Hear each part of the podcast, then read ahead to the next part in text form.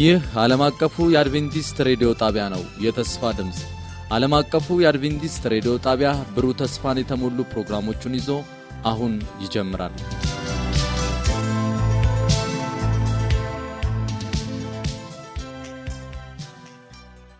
በጌታ የተወደዳችሁና የተከበራችሁ አድማጮቻችን እንደምን አላችሁልን?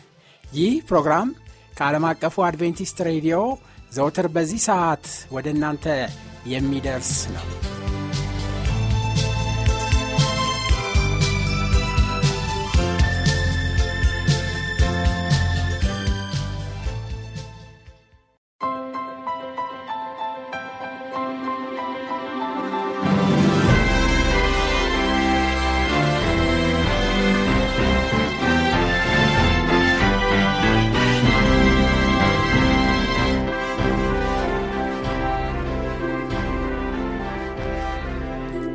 በዚያም ምድር መንጋ በሌሊት ሲጠብቁ በሜዳ ያደሩ እረኞች ነበሩ።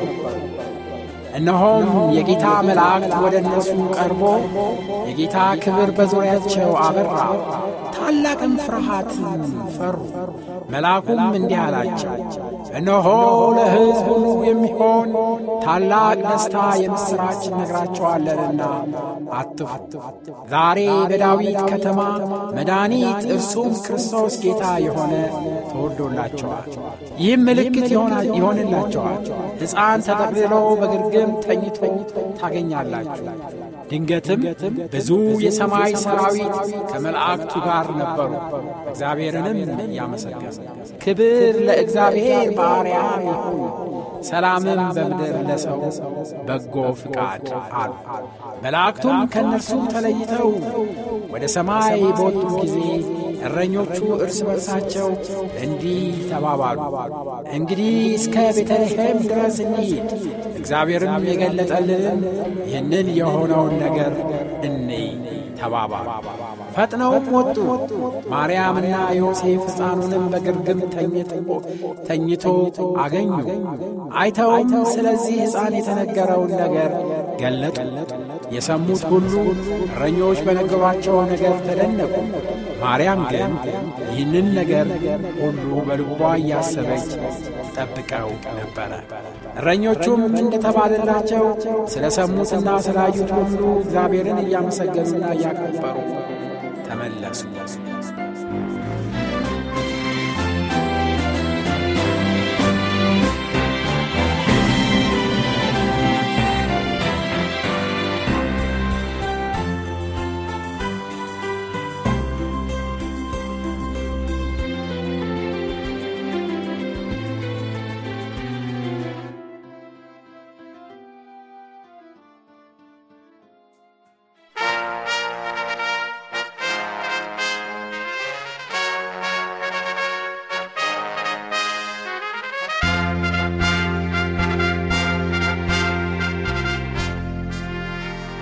በጌታ የተወደዳችሁና የተከበራችሁ አድማጮቻችን እንደምን አላችሁልን? ይህ ፕሮግራም ከዓለም አቀፉ አድቬንቲስት ሬዲዮ ዘውትር በዚህ ሰዓት ወደ እናንተ የሚደርስ ነው። ከዛሬ ጀምሮ በተከታታይ በሚኖረን ቆይታ ዘመኑን እንዋጅ በሚል ርዕስ ወቅታዊ መልእክቶችን በአገልጋይ ኤፍሬም ዳዊት አማካኝነት ይዘንላችሁ ቀርበናል። በዝግጅቱ እጅግ እንደምትባረኩ እናምናለን።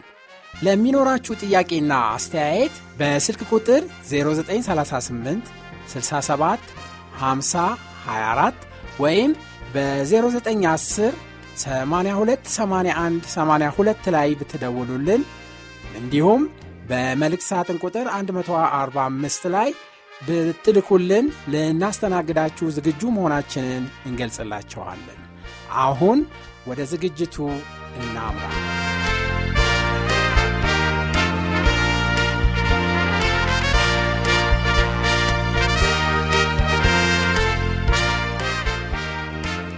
ዘመኑን እንዋጅ ወቅታዊ መልእክት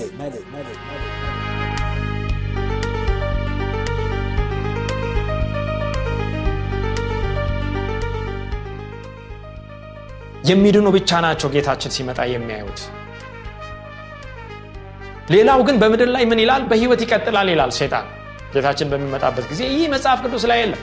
የእግዚአብሔር ቃል በጴጥሮስ ሲናገር በተለይ ጌታችን ኢየሱስ ክርስቶስ በሚመጣበት ጊዜ እች ምድር በእሳት እንደምትጠፋ ይናገራል። ወይም ያ ቅድስናው ያ በአባቱ ክብር ከሰማይ መላእክት ጋር የሚመጣው መምጣቱ በምድር ላይ እንደገና ህይወት የሚያስቀጥል አይደለም የዳኑትን ከእሱ ጋር አንድ ሺህ ዓመት ያነግሳል። ምድር ግን ምድረ በዳ ትሆናለች ባዶ ትሆናለች። ለዛ ነው ሴጣን በምድረ በዳ ለአንድ ሺህ ዓመት በምድር ላይ የሚታሰረው። ያ የሚፈትነው ሰው የለም የሚያሳስተው ሰው የለም ኃጢአት የሚያሰራው ሰው የለም። ሴጣንና መላእክት ብቻቸውን የሰሩትን ስራ ወደኋላ እንዲመለከቱ የሚደረግበት ዘመን ነው እንጂ ህይወት በምድር ላይ ለሰባት ዓመት ይቀጥላል የሚለው ትምህርት ጌታችን ከመጣ በኋላ የቱ ጋር ነው የተነገረ የለም። ጌታችን በመምጣቱ ብርሃን በአፍ ውስጥ ትንፋስ የሚያጠፋው ክፉ ያስተማረው ትምህርት ነው።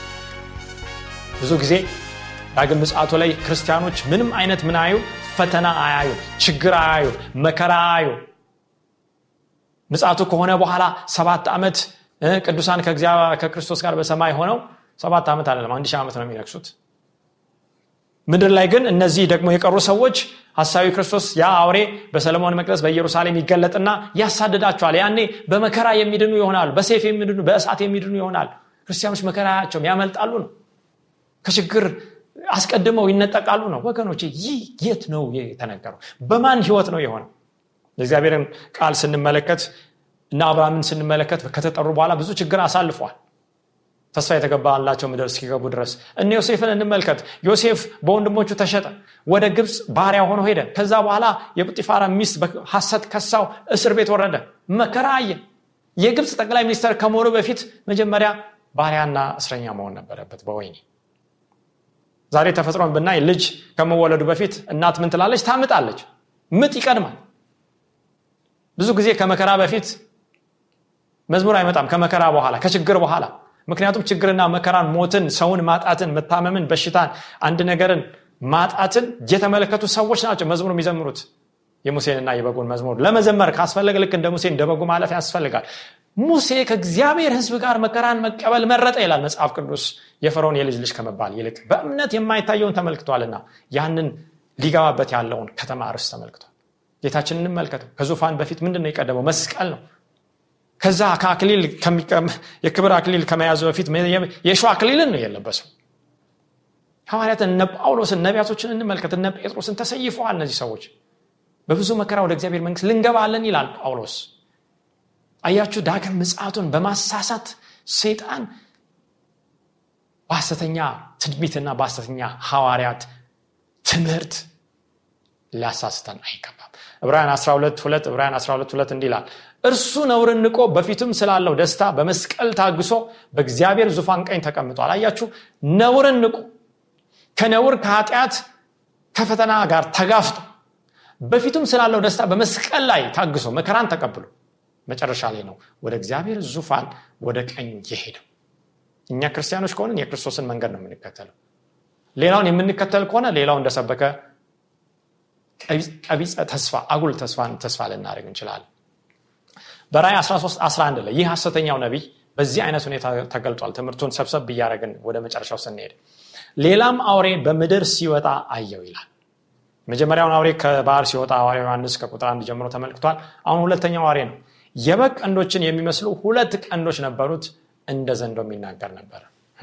ይህ አውሬ የበግ ቀንዶች የሚመስሉ የበግ ቀንዶች አሎት አይልም። አስመሳይ ነው። ማንን አስመሳይ? በግን አስመሳይ።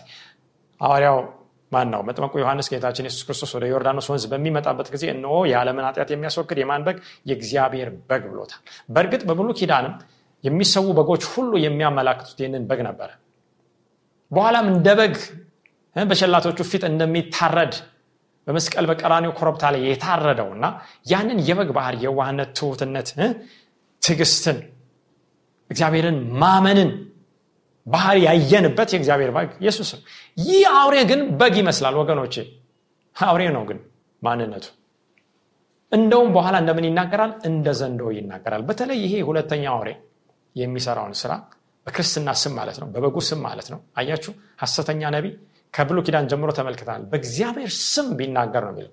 በኋላም ጌታ ሆይ በስምህ ትንቢት አልተናገርንም ምን ስለዚህ በበጉ ስም በበጉ አምሳል ይሰራል። ነገር ግን ውስጡ ምንድነው? ነጣቂ ተኩላ ነው አውሬ ነው እንደ ዘንዶ ነው የሚናገረው። ሀሰተኛ ነቢ ነው የሐሰተኛው ነቢ መንፈስ እነዛን የተናገርናቸውን ቅድም ያየናቸውን ሁሉ በሙላት በምድር ላይ ይህንን መንፈስ ለሐሰተኛ ነቢያትም የሚያከፋፍለው ማለት እንችላለን።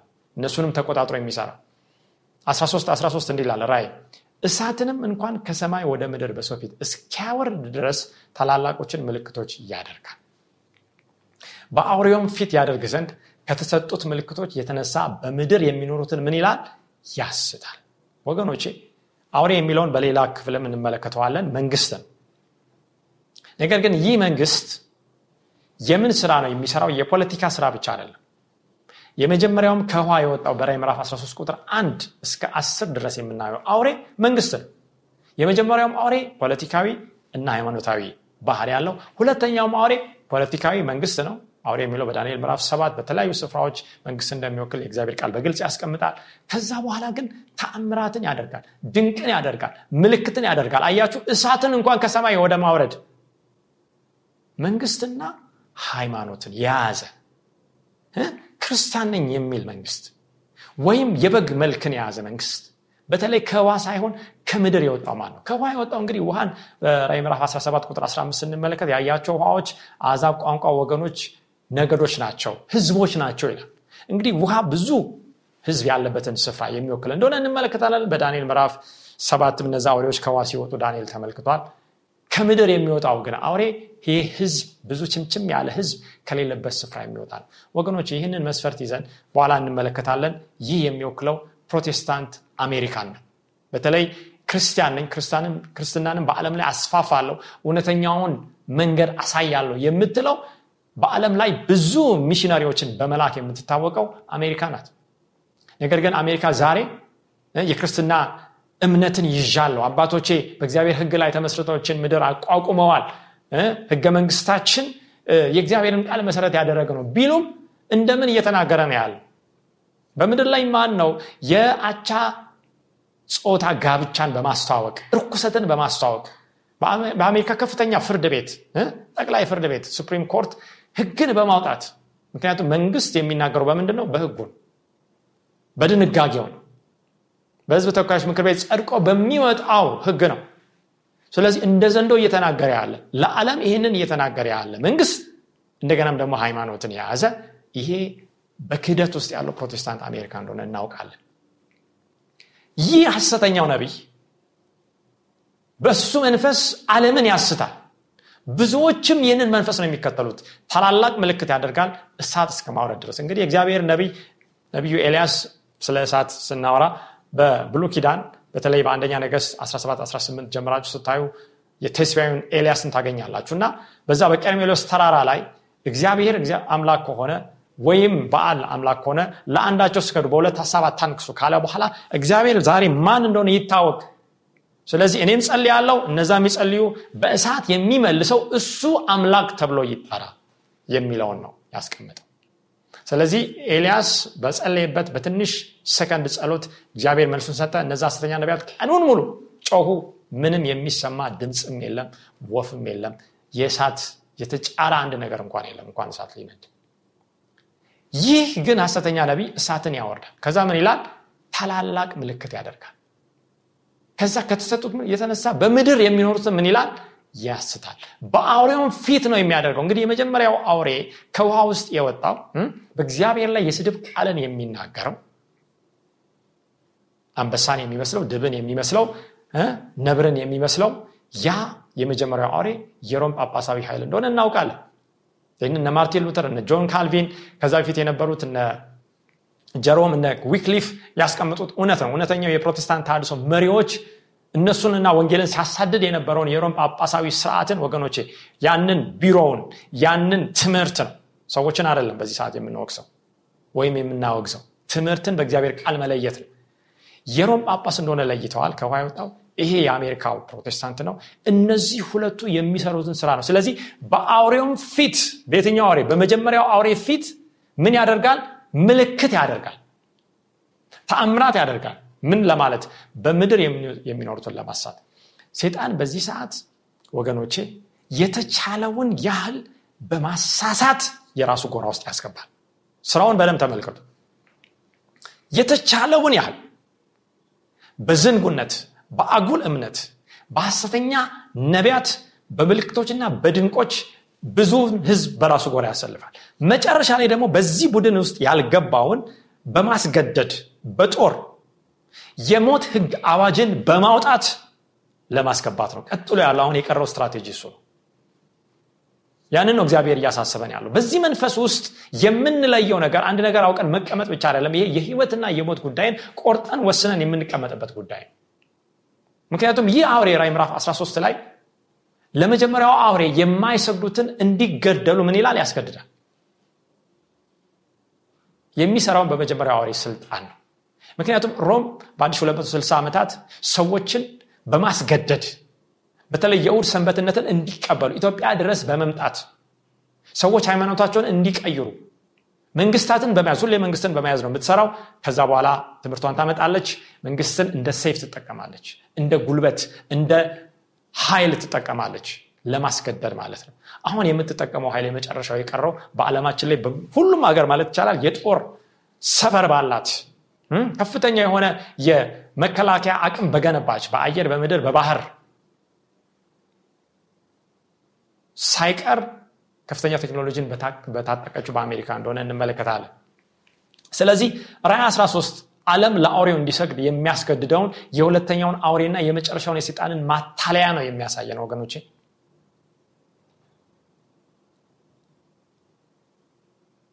የመጨረሻው የሰይጣን ማታለያ ሐሰተኛ ትንቢት ምልክት እና ትምህርት ነው። ራይ 14 ላይ ስንሄድ ደግሞ ከቁጥር 6 ጀምሮ ለአውሬው ሰዎች እንዳይሰግዱ ነገር ግን ቢሰግዱ በምህረት ያልተቀላቀለው የመለኮት መክሰፍት በእነርሱ ላይ እንደሚወርድባቸው የሶስተኛውን መልእክት ማስጠንቀቂያ እንመለከታለን። በተለይ ለሁለተኛው አውሬ ምልክትና ድንቅ ሰዎች ራሳቸውን እንዳይሰጡ አማኞች ክርስቲያኖች ለዚህ እጃቸውን እንዳይሰጡ ያስጠነቅቃል። አለምን በሙሉ ያስጠነቅቃል። ይህንን ያልተቀበለ ግን በፍርድ እንደሚጠፋ ይናገራል።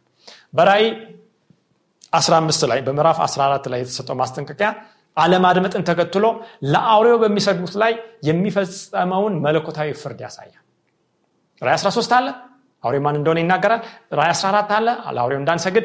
ይህንን ግን ማስጠንቀቂያ ያልተቀበሉ ሰዎች እንዴት ቅጣትና የእግዚአብሔር ቁጣ እንደሚወርድባቸው ራእይ ምዕራፍ 15 ደግሞ ስንመለከት ያስተምራል።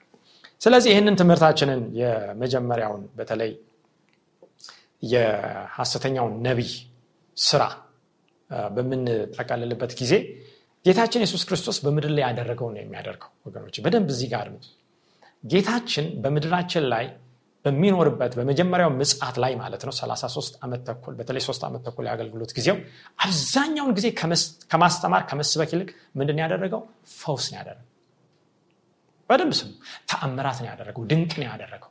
እውራንን ሲፈውስ አይናቸውን ሲያበራ ሞታንን ሲያስነሳ ሽባዎችን ሲያዘልል ለምጻሞችን ንጹህ ሲያደርግ አጋንንትን ሰይጣናትን ሌጊዮን እንኳን ከወረሰባቸው እርኩስ መናፍስት እንደሚለው መጽሐፍ ቅዱስ ከወረራቸው ሰዎችን ነፃ ሲያወጣ አብዛኛው የእግዚአብሔር ልጅ ጊዜ በፈውስ አገልግሎት ላይ ነው። ዛሬስ የሴጣን አብዛኛው ስራ ምን ነው ሊሆን የሚችለው? ፈውስ ላይ ነው ተአምር ላይ ነው። ለምን? እሱ ኢየሱስ ነኝ በማለት ነው ሰውን ለሞት የሚዳርገው ስለዚህ እሱ የሰራውን ነው። ስለዚህ ዛሬ አይን ቢከፈት ወይም የሞተ ሰው ተነሳ ቢባል ዛሬ ካንሰር ኤች አይቪ ኤድስ የያዘው ሰው ተፈወሰ ቢባል ዛሬ የተለያየ tumor እብጠት ያለበት ሰው ከእብጠቱ ዳነ ቁስሉ ተሻረ ተፈወሰ ቢባል እንዳይደንቅ ይህ የሴጣን ስራ። ጌታችን ይፈውሳል ወይ? በትክክለኛው የፈውስ ጎዳና። አዎ የጤናን ትምህርት እንድናስተምር ትክክለኛውን የፈውስ ጎዳና እንድናመላክት እግዚአብሔር መልእክት ሰጥቶናል። እኛም ሰዎች ሲፈወሱ በትክክለኛው የእግዚአብሔርን ቃል በመታዘዝ ህጉን በመኖር ፈውስ ያገኛል ሰው። ነገር ግን የሴጣን የፎስ ጎዳና ምንድን ነው በአመፅ ትድናላችሁ ነው። ለምሳሌ አሁን ይህንን የኮቪድ-19 ወረርሽኝ እንውሰድ። ሰይጣን ለዓለም ተስፋ እየገባ ያለው ቃል አለ በመንግስታት አማካኝነት። ይህንን ይህንን ብታደርጉ ምን ትላላችሁ? ትፈወሳላችሁ ሰው በአመፅ እያለ የእግዚአብሔርን ቃል ሳይታዘዝ በኃጢአት እያለ ዓለም ትፈወሳለ ብላ ትልቅ በሚዲያ ፕሮፓጋንዳ ሳይቀር አጀንዳ ይዛ ነው እየሰራች ያለችው። የእግዚአብሔር ቃል የሚለው ግን እኔ የምነግራችሁን ቃል ብትጠብቁ ብትታዘዙ በግብፅ ላይ ያመጣሁትን በሽታ በእናንተ ላይ አላመጣ እግዚአብሔር ቅድመ ሁኔታ አለው መስፈርት አለው። በአመፅ ውስጥ እግዚአብሔር ሰውን የሚባርክ አምላክ አይደለም። ባለመታዘዝ ህይወት ከሰማይ መርህ በተቃራኒ መንገድ እየሄደ ሰው እፈወሳለሁ ብሎ መጠበቁ ከንቱነት ነው ያ ትምህርት ነው። ስለዚህ ሐዋርያትስ የሰሩት ስራ እንመልከት። ዮሐንስና ጴጥሮስን እንመልከት። ምንድን ነው ቤተክርስቲያን በምትተከልበት ጊዜ የእግዚአብሔር መንፈስ በኃይል በወረደበት ጊዜ ያስተምራሉ ይሰብካሉ። አው ፈውስም ትልቁ ስራቸው ነበረ። በተለይ ዮሐንስ እና ጴጥሮስ በሐዋርያ ሥራ ምዕራፍ 3 ቁጥር 1 እስከ 8 ስናነብ በዘጠኝ ሰዓት በጸሎት ሰዓት ማለት ነው በዛ ጊዜ ወደ ቤተ መቅደስ ይወጡ ነበር እና አንድ የሚለምን ሰው ሽባ የነበረ ሰው እናያለ ያ ሰው ምንድን ነው የሚጠይቀው? ከነ ጴጥሮስ እጅ ሳንቲም ብር ገንዘብ ነበረ። በሰው ተደግፎ የሚንቀሳቀስ በሰው የሚነሳ እጅግ የሚያሳዝን መስራት የራሱን ማድረግ ያልቻለ ፈውስ የሚያስፈልገው ሰው ነው እንጂ ብርና ወርቅ የሚያስፈልገው ሰው አልነበር የሚሰው ስለዚህ ጴጥሮስ ምንድን ያለው? ትኩር ብሎ ያንን ሰው ተመለከተ ይላል። ያ ሰው ደግሞ አንድ ነገር ሊሰጠኝ ነው ብሎ እንደጓጓ እንመለከታለን። ጴጥሮስ እንዲህ አለ ብርና ወርቅ የለንም ያለንን ግን እንሰጣለን። በጌታ በኢየሱስ ክርስቶስ ስም ተነሳና ምንበል ተመላለስ። አያችሁ አሁን ሴጣን ብርና ወርቅ እሰጥሃለሁ ነው የሚለው እግዚአብሔር ደግሞ ብርና ወርቅ አይደለም። በቤተ ክርስቲያን አማካኝነት በነ ጴጥሮስ በነ ዮሐንስ በተመሰረተችው በሐዋርያት ቤተክርስቲያን የሆነውን ነው የምንመለከተው። እኔ የምሰጥህ ኢየሱስን ነው። እኔ የምሰጥህ ከዚህ ሽባነት ከአካል ሽባነት ከመንፈሳዊም ሽባነት የሚያስነሳህ ነው። ከዛ በኋላ ያ ሰው ምን ብሎ ቀጥ ብሎ ተነሳ? ከዛ እየዘለለም እያነከሰም እያመሰገንም በደስታም ተሞልቶ በቤተ መቅደሱ ምን አለ? ተመላለሰ። ለብዙ ሰዎች ሆነ ዛሬ ብርና ወርቅ የለኝም ኢየሱስን እሰጥሃለሁ ብሎ ሊናገር ሊደፍር የሚችል ማለት እንዲህ ዛሬ እኮ በዓለም ላይ ያሉ ሰዎች እና ነቢያት ነን የሚሉ እኮ የግል አውሮፕላን የሚነዱ ሰዎች ናቸው። አይደለም እንዲህ ወገኖች ዛሬ እኮ የቤታቸው ቁጥርና የመኪናቸው ቁጥር ዛሬ ለአንድ ክሩዘር እኛ እንግዲህ ቪኤት የምንለው በኢትዮጵያ በጣም ትልቁ መኪና ነው ያንን እኮ የመንግስት ሚኒስተሮች ባለስልጣናት የሌላቸውን መኪና የሚነዱ እነሱ የሌላቸውን ቤት ያላቸው ሰዎች ናቸው። አውሮፕላን ካልገዛን በአፍሪካም በአሜሪካም የምናያቸው ሰዎች የራሳቸው የግል የሆነ ትልቅ ንብረት ያላቸው ሰዎች ናቸው። ወገኖቼ ድሆችና ራብተኞች በሞሉበት የታረዙ ሰዎች በሞሉበት በሽተኞች በሞሉበት በእርግጥ ሀብታም መሆን ይቻላል ሀብትንስ እግዚአብሔር የሚሰጠው? ያውም ደግሞ ለቤተ ክርስቲያን ከሆነ ለሌላው እንድትመግብ አይደለም ወይ? እንድትረዳ አይደለም ወይ? እንድታለብስ እንድታጠጣ እንድታበላ አይደለም ይቻላል ወይ ኢየሱስን ይዞ? ሀብታም ሆኖ ተንደላቆ ሌላው ግን በቤት መኖር አቅቶት ሜዳ ላይ እየኖረ መኖር ይቻላል ወይ? ክርስቲያን እንኳን እንደዛ ነን ማለት ይቻላል ወገኖች ሀብት ኃጢአት ነው እያልኩ አይደለም።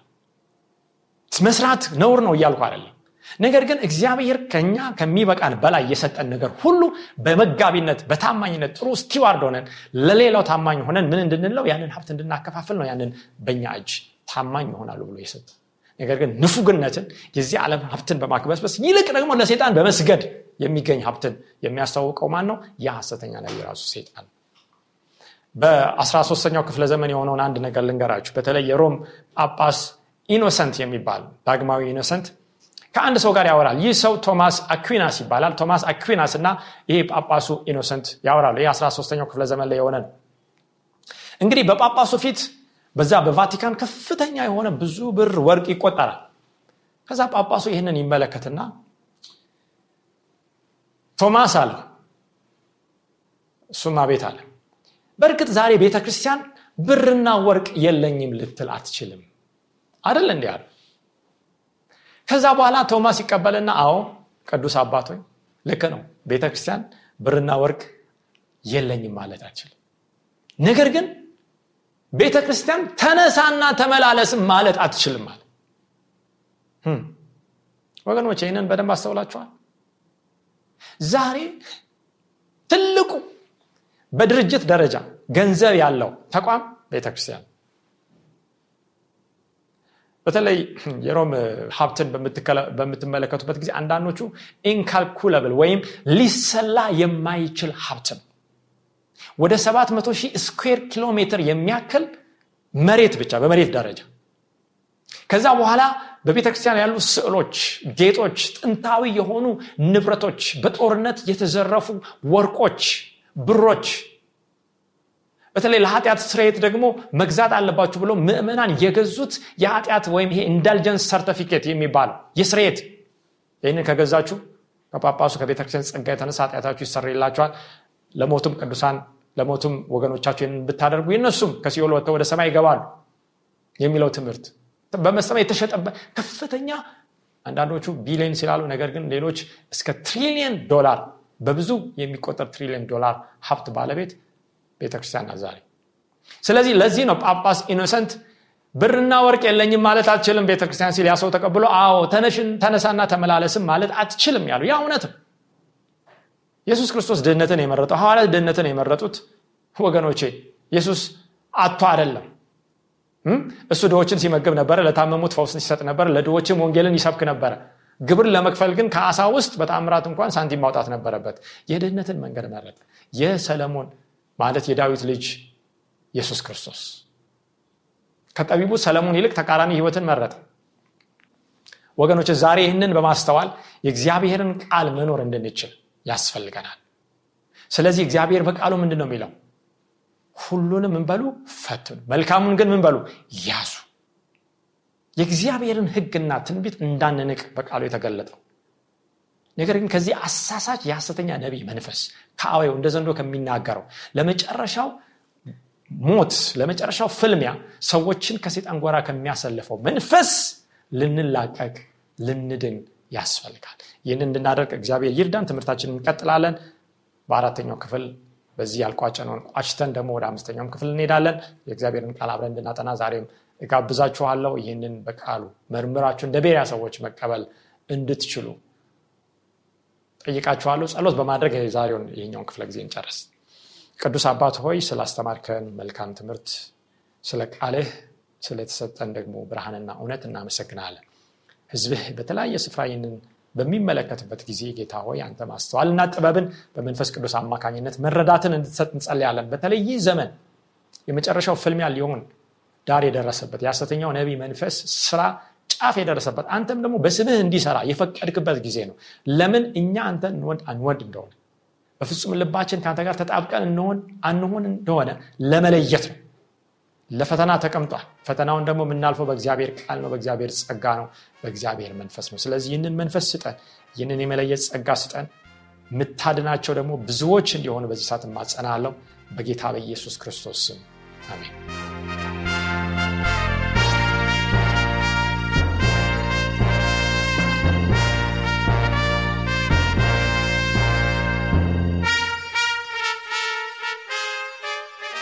የተወደዳችሁ አድማጮቻችን ስለነበረን የመባረክ ጊዜ እግዚአብሔርን እጅግ አድርገን እናመሰግናለን። በሚቀጥለው ጊዜ የዚህን ተከታይ ክፍል ይዘንላችሁ እስከምንቀርብ ድረስ የእግዚአብሔር ጸጋና በረከት ከሁላችሁ ጋር እንዲሆን ምኞታችንና ጸሎታችን ነው። ደና ሁኑ